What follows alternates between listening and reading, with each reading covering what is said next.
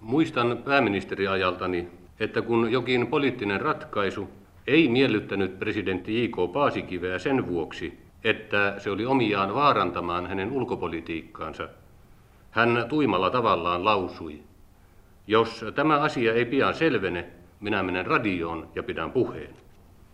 Valtiotieteen tohtori Mikko Majander, mikä tapahtuma sai presidentti Kekkosen puhumaan kansalaisille suorassa Yleisradion lähetyksessä joulukuussa 1958? Suomessa oli ollut syksyn ajan K.A. Fagerholmin hallitus, joka oli poikkeuksellisen laajapohjainen. Ja se pitkien vaikeuksien jälkeen hajosi sisältä päin marras-joulukuun taitteessa. Ja tätä tietysti kummasteltiin Suomessa. Kansalaiset ihmetteli ja myöskin kansainvälisesti ulkomailla ihmeteltiin, että miksi näin laajapohjainen hallitus hajoaa, kun ulkoministeri ensin eroaa siitä, ulkoministeri Johannes Virolainen ja sen jälkeen koko maalaisliiton ryhmä. Suomessa oli ollut pari vuotta hyvin lyhytikäisiä vähemmistöhallituksia, presidentin hallituksia, virkamieshallituksia – Eli tämän tilanteen selittäminen oli toinen motiivi. Ja sitten toinen motiivi Kekkosella oli se, että hän halusi tehdä selkoa kansainvälisen tilanteen vakavuudesta ja tällä tavoin painostaa, että nyt tarvitaan uusi hallitus ja sellaiset voimat siihen uuteen hallitukseen, jotka voisivat tilanteen korjata. Olen huonommassa asemassa kuin kunnioitettu edeltäjäni siinä, että minun täytyy vartavasten puhua Suomen ulkopoliittisesta asemasta. Pahaksi hallituskriisiksi äityneiden yöpakkasten alla pitämässään puheessa Kekkonen useaan otteeseen puhui Neuvostoliiton ilmaisemasta epäluottamuksesta Suomen politiikkaa kohtaan. Mitkä merkit syksyllä 1958 kertoivat suomalaisille neuvostoliittolaisesta tyytymättömyydestä?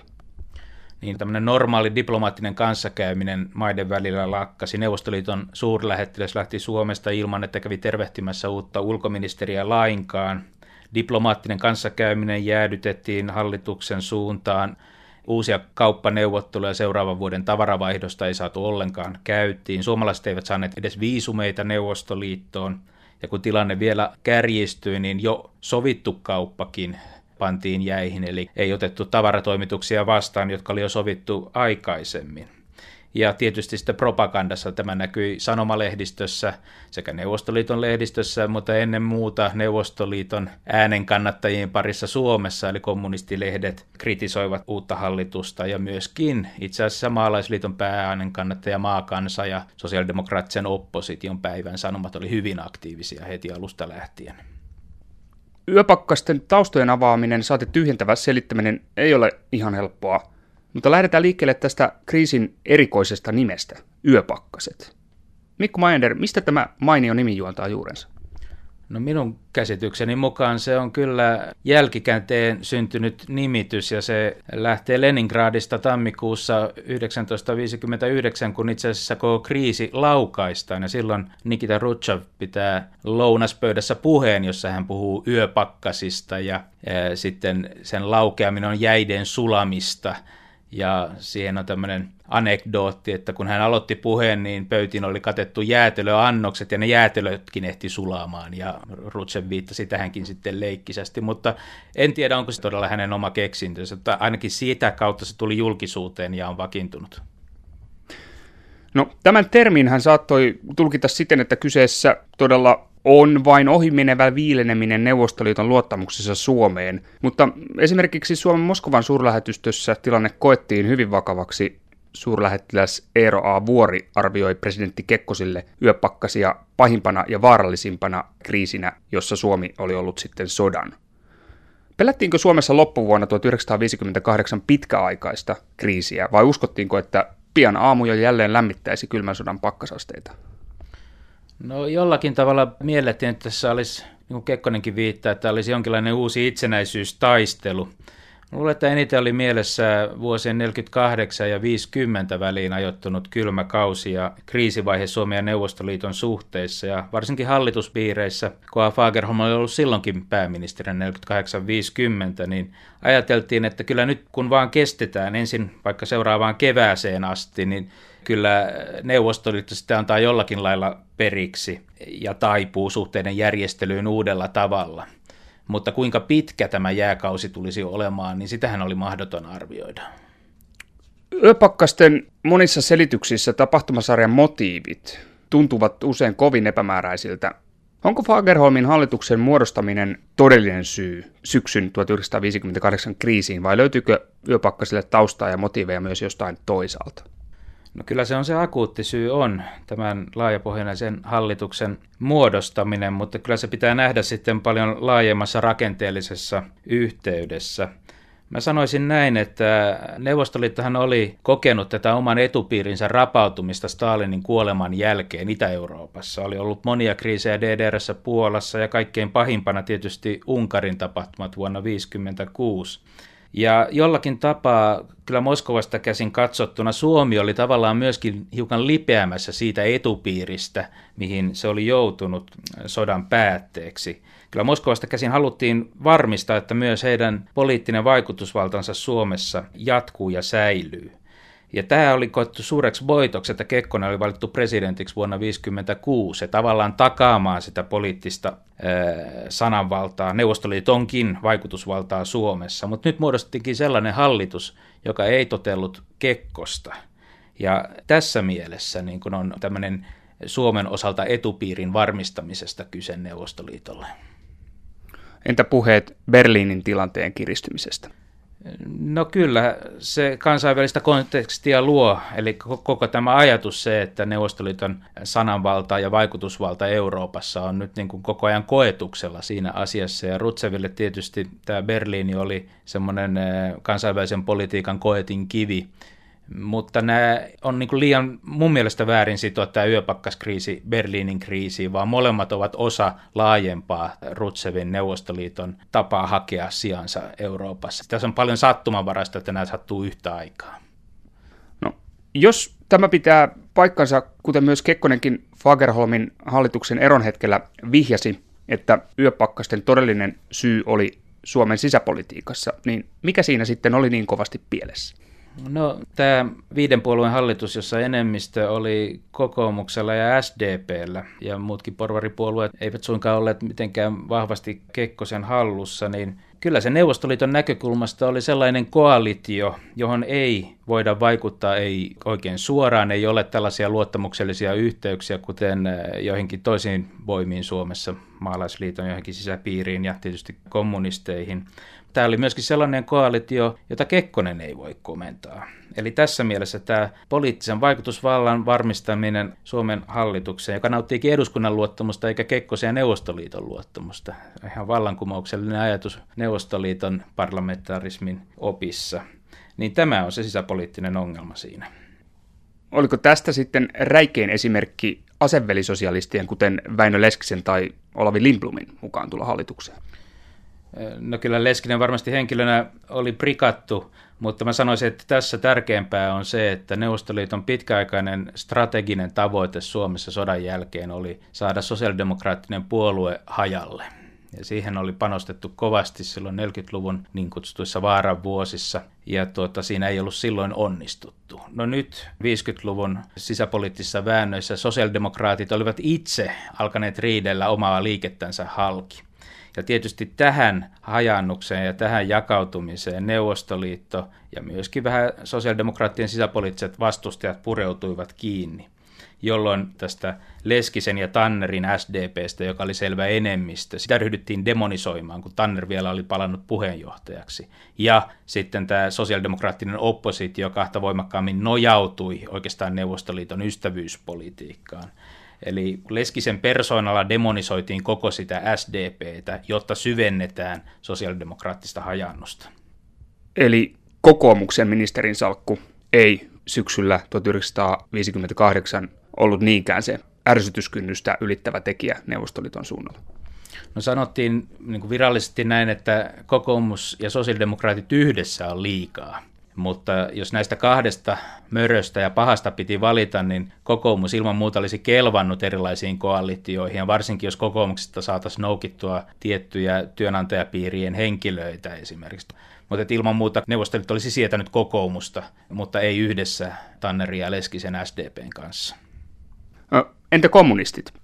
Mun näkemyksen mukaan kyllä jo siihen, kun Kekkosesta tehtiin presidentti vuonna 1956 kommunistien avulla, niin eh, vaikka Kekkonen ei olisi suoraan luvannut, että kommunistit pääsee hallitukseen, niin ehkä hänen tukijoukoista annettiin ymmärtää, että sopivassa tilanteessa tämä olisi mahdollista. Ja varsinkin Arvo Korsimo, maalaisliiton puoluesihteerinä, tällaista rauhoitti. No nythän 58 eduskuntavaaleissa SKDLstä tuli peräti suurin ryhmä parlamenttiin, ja nyt ne jäivätkin hallitusneuvotteluissa oppositioon niin kyllä tämä selvästi kävi vastoin sitä odotusta, että mihin suuntaan asiat Suomessa menisivät Neuvostoliiton näkökulmasta.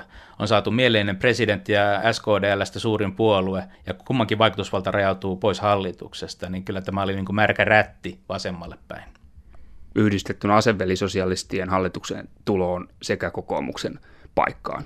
Niin, että pahimmat vastustajat lainausmerkeissä ehkä käytännössäkin, niin tulevat hallitukseen ja vielä enemmistöasemaan ja parhaat ystävät, kommunistit eh, ja sitten sosiaalidemokraattinen oppositio jätetään ulkopuolelle. Huolestuttava kehitys Moskovan näkökulmasta.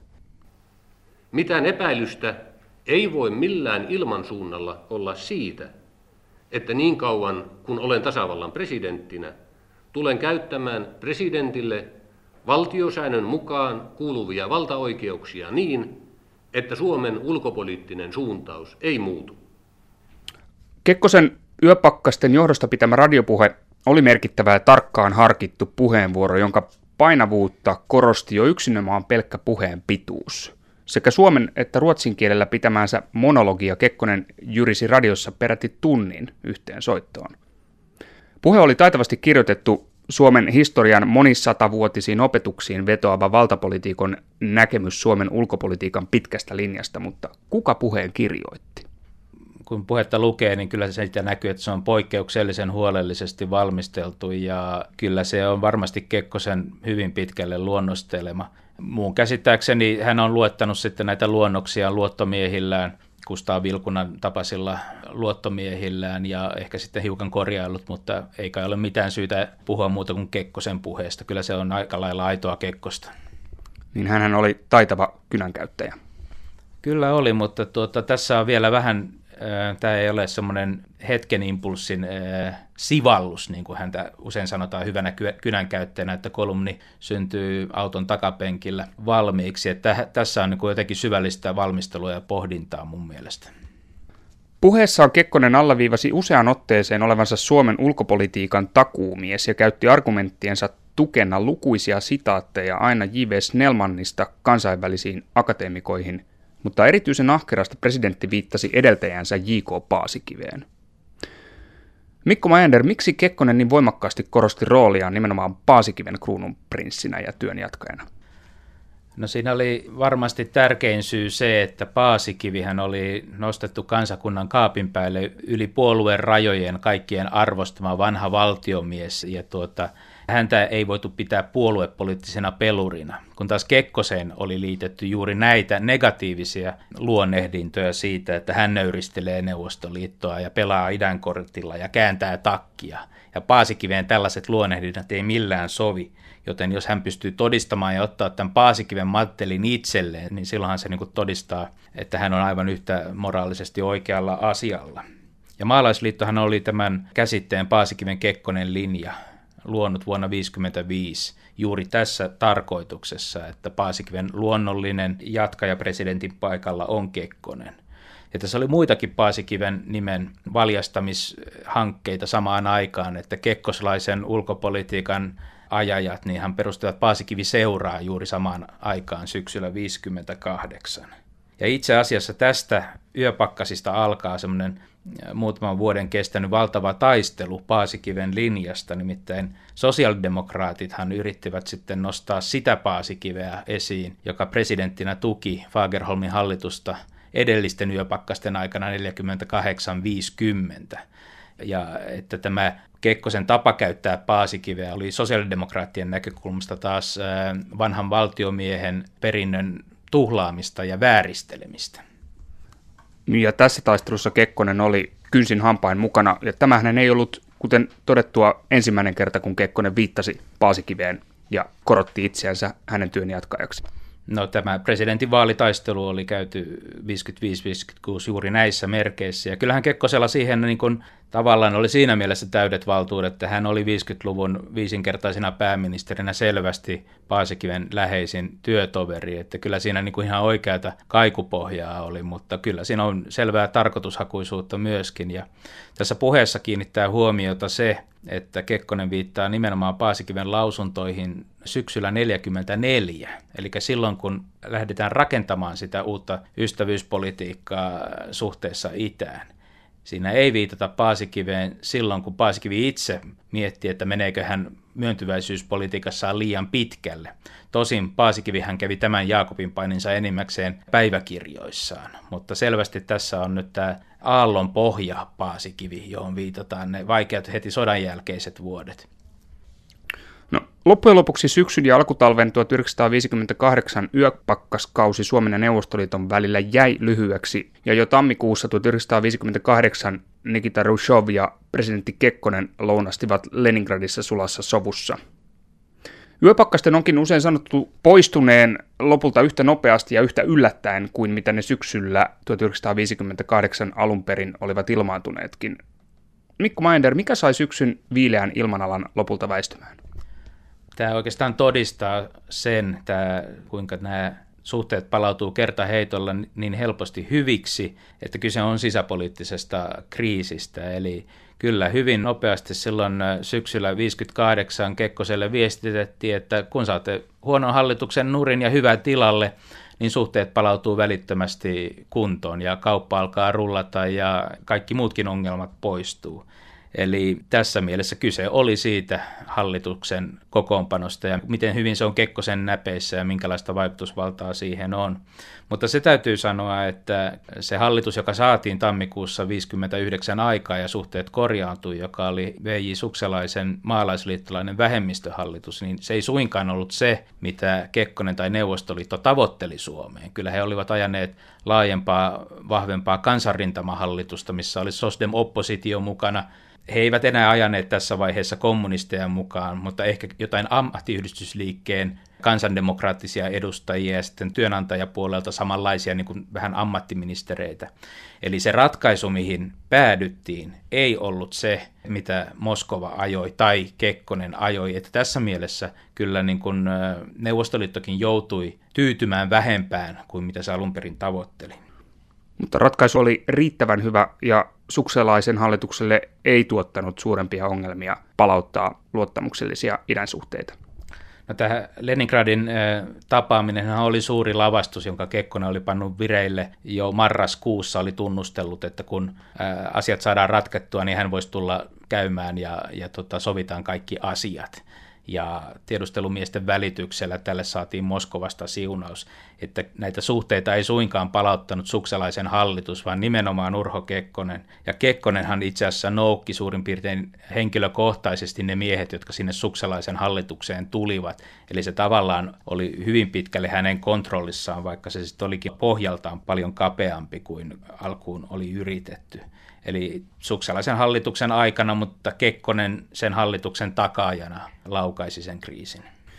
Ja ratkaisevin julkinen manööveri koko episodissa oli nimenomaan Kekkosen Leningradin matka tammikuussa 1959 ilman muuta näin, että hän meni sinne niin kuin yksityisluontoiselle matkalle ja mulla on vähän epäselvää se, että minkä takia tästä lavastettiin näin läpinäkyvä näytelmä, että Rutsev mukaan ei tietäisi asiasta mitään ja sattumalta sitten kuulee Kekkosen olevan Leningradissa ja poikkeaa häntä tapaamaan, että kun joskus on sanottu, että noottikriisin yhteydessä oli Novosibirskin lavastus, niin kyllä tämä Leningradin lavastus on paljon räikeämpi sellainen.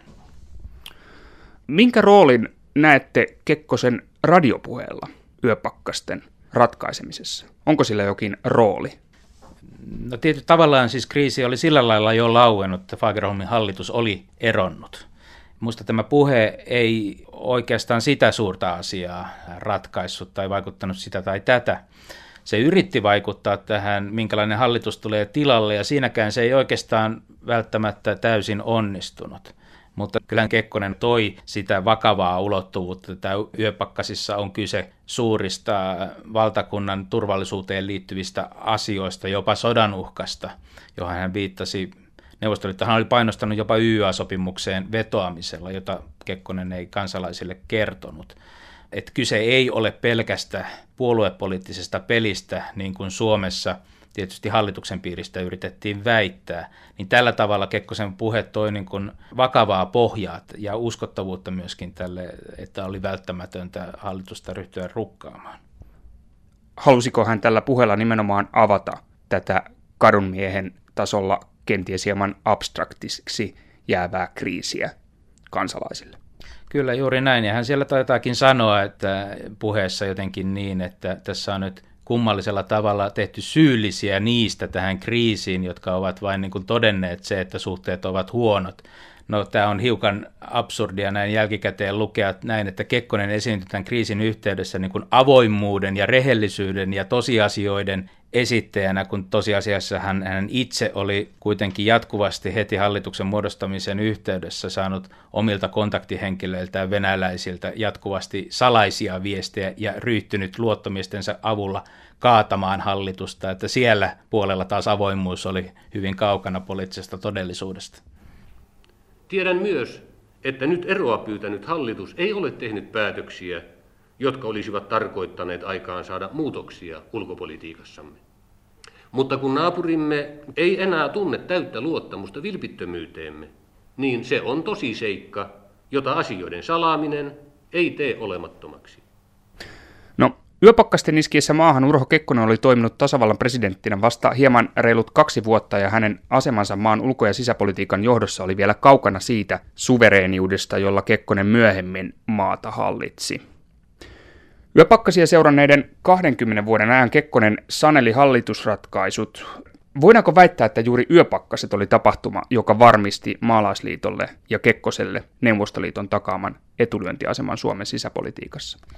No toi on minusta pikkusen liian vahvasti sanottu, että Kekkonen saneli hallitusratkaisuksi. Se on liian vahva sen takia, että tota, jo tässä yöpakkasyhteydessä eihän hän saanut sitä hallitusta, jonka hän halusi. Hän pystyi estämään ja kaatamaan sen, joka oli epätoivottu, mutta ei pystynyt esimerkiksi pakoittamaan maalaisliittoa yhteistyöhön sosiaalidemokraattisen opposition kanssa. Ja tässä mielessä on hyvä muistaa myöskin Kekkosen myöhemmälle kausille, että vaikka hänellä toki oli vahva vaikutusvalta hallitusratkaisuihin, niin kyllä kuitenkin suomalaisessa demokratiassa ja parlamentaarissa parlamentarismissa ja vaalien tuloksilla, niin niillä oli merkitystä, että mikä tahansa koalitio, joka Kekkonen haluaisi, niin ei suinkaan ollut toteutettavissa. Että kyllä puolueilla ja heidän mandaatillaan eduskunnassa oli jatkossakin sellaiset niin raamit antavaa merkitystä. Mutta se puoli tuossa on kyllä selvää, että Kekkonen teki yöpakkasista sen johtopäätökset. Toista kertaa hän ei lähde tällaiseen kokeiluun, että hän ei nimitä sellaista koalitiota, jonka epäonnistumisesta idän suhteissa hän on etukäteen varma. Että kyllä tämä niin veto-oikeus siihen, että minkälainen koalitio Suomessa tulee, niin kyllä se sillä lailla siirtyy Moskovaan ja Kekkosen käteen. Maalaisliitolla toki selvästi tästä alkoi etuluentiasema ja voisi sanoa ulkopoliittinen hegemonia-aika, mutta se tavallaan varmistui vasta 61-62, kun on kysymys siitä, että voidaanko Kekkonen kaataa presidentinvaaleissa. Eli niin sanottu Honkaliitto luotiin nimenomaan syrjäyttämään Kekkonen, että hänellä ei olisi tällaista asemaa. Ja vasta Honkaliiton kaatumisen jälkeen Kekkosella on tämä asema, että hän takaa ulkopoliittisen uskottavuuden sille hallituskoalitiolle, jonka hän nimittää. Että tässä on niin pitempi taistelujakso tästä yöpakkasista sinne Honkaliittoon, jolloin tämä asia ratkaistaan. Jo yöpakkasissa Kekkonen korjasi ison tukun poliittista pääomaa itselleen, mutta ketkä muut suomalaiset poliitikot pääsivät tilanteesta hyötymään? No voisi sanoa, että koko tämä Kekkosen luotettujen sisäpiiri maalaisliitossa, sen asemahan vahvistui aivan ratkaisevasti. Eli niin sanottu K-linja, ja siihen kuuluu sitten Ahtikarjalaista Arvo Korsimo, toki alemmalla tasolla, koska hän on puoluesihteeri. Mutta ehkä olennaisempaa tässä on yöpakkaskriisissä se, että kenen asema heikentyy tai ketkä menettivät toimintaedellytyksensä. Ja maalaisliitossa se koski kaikkein dramaattisimmin Johannes Virolaista, joka Kekkonen oli kasvattanut ulkopoliittiseksi luottomiehekseen. Ja nyt hän menee tämmöiseen hallitukseen, joka e- epäonnistuu nimenomaan ulkoministeriksi. Ja siitä hän jäi pysyvä skisma ja trauma sekä Kekkoselle että Virolaiselle tähän suhteeseen. Ja Sosiaalidemokraattien kohdalla tietysti prikattiin tämä SDPn ydinjohto. Väinö Tanner, Väinö Leskinen, Karlo Pitsinki ja Olavi Lindblom joutuivat kyllä niin kuin mustalle listalle pysyvästi. Fagerholmin maine meni hyvin huonoksi, mutta vähän enemmän tilapäisesti, että häntä ei pidetty niin merkittävänä henkilönä tässä. Mutta tämä on ehkä olennaisempaa, että ketkä joutuvat mustalle listalle kuin se, että ketkä nousevat. Yöpakkaskriisissä Neuvostoliitto vihjaili diplomatian kulisseissa Suomessa muodostetun hallituksen pyrkivän Suomen ulkopoliittisen suuntauksen kääntämiseen länteen päin. Onko tälle väitteelle löytynyt tähän päivään mennessä mitään tukea? Ihan niin kuin Kekkonen sanoi tuossa radiopuheessa, niin hallitus ei tehnyt mitään sellaisia yksittäisiä tekoja, joita Neuvostoliitolla olisi oikeus ja syy kritisoida vihamielisiksi tai edes suhteiden huonontamiseksi. Et ei hallitus missään tapauksessa pyrkinyt ohjaamaan Suomea pois puolueettomuuden tieltä eikä muuttamaan näitä suhteita. Mutta sitten jos ajatellaan tästä Moskovan laajemmasta perspektiivistä, niin heidän näkökulmastaan kyllä tilanne oli muuttumassa heille huonompaan suuntaan, koska Suomessa oli selvästi sellainen hallitus, joka oli riippumattomampi Moskovan vaikutusvallasta. Mutta se on väärin väittää, että hallitus olisi millään tavalla halunnut huonoja suhteita.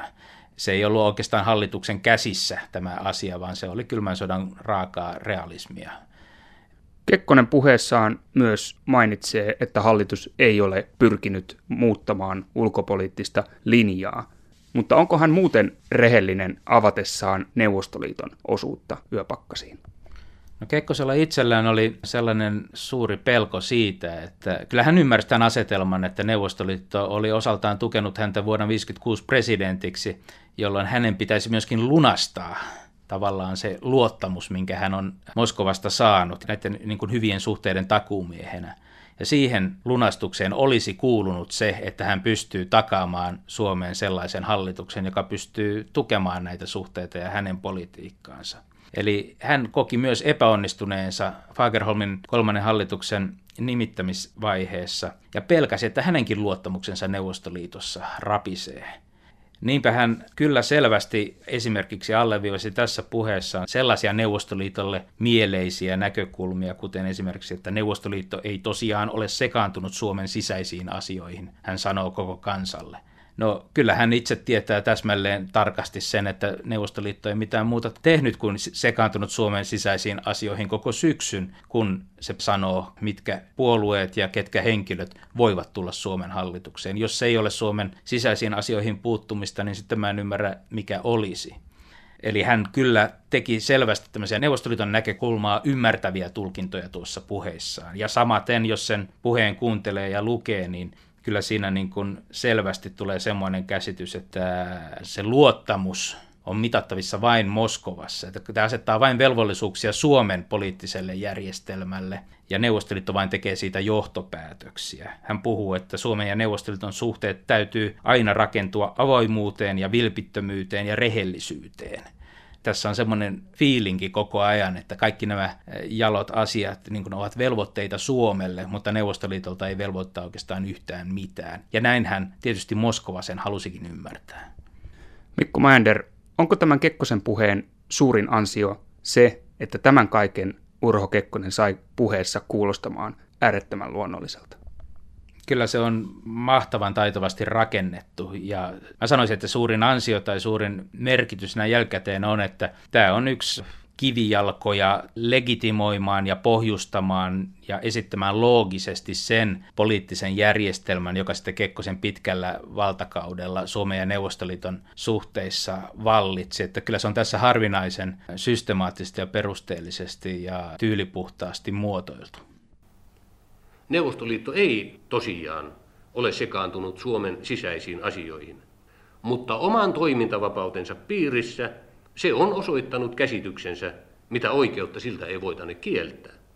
Nyt ei täällä käydä taistelua itsenäisyydestämme, se ei näet ole uhattuna.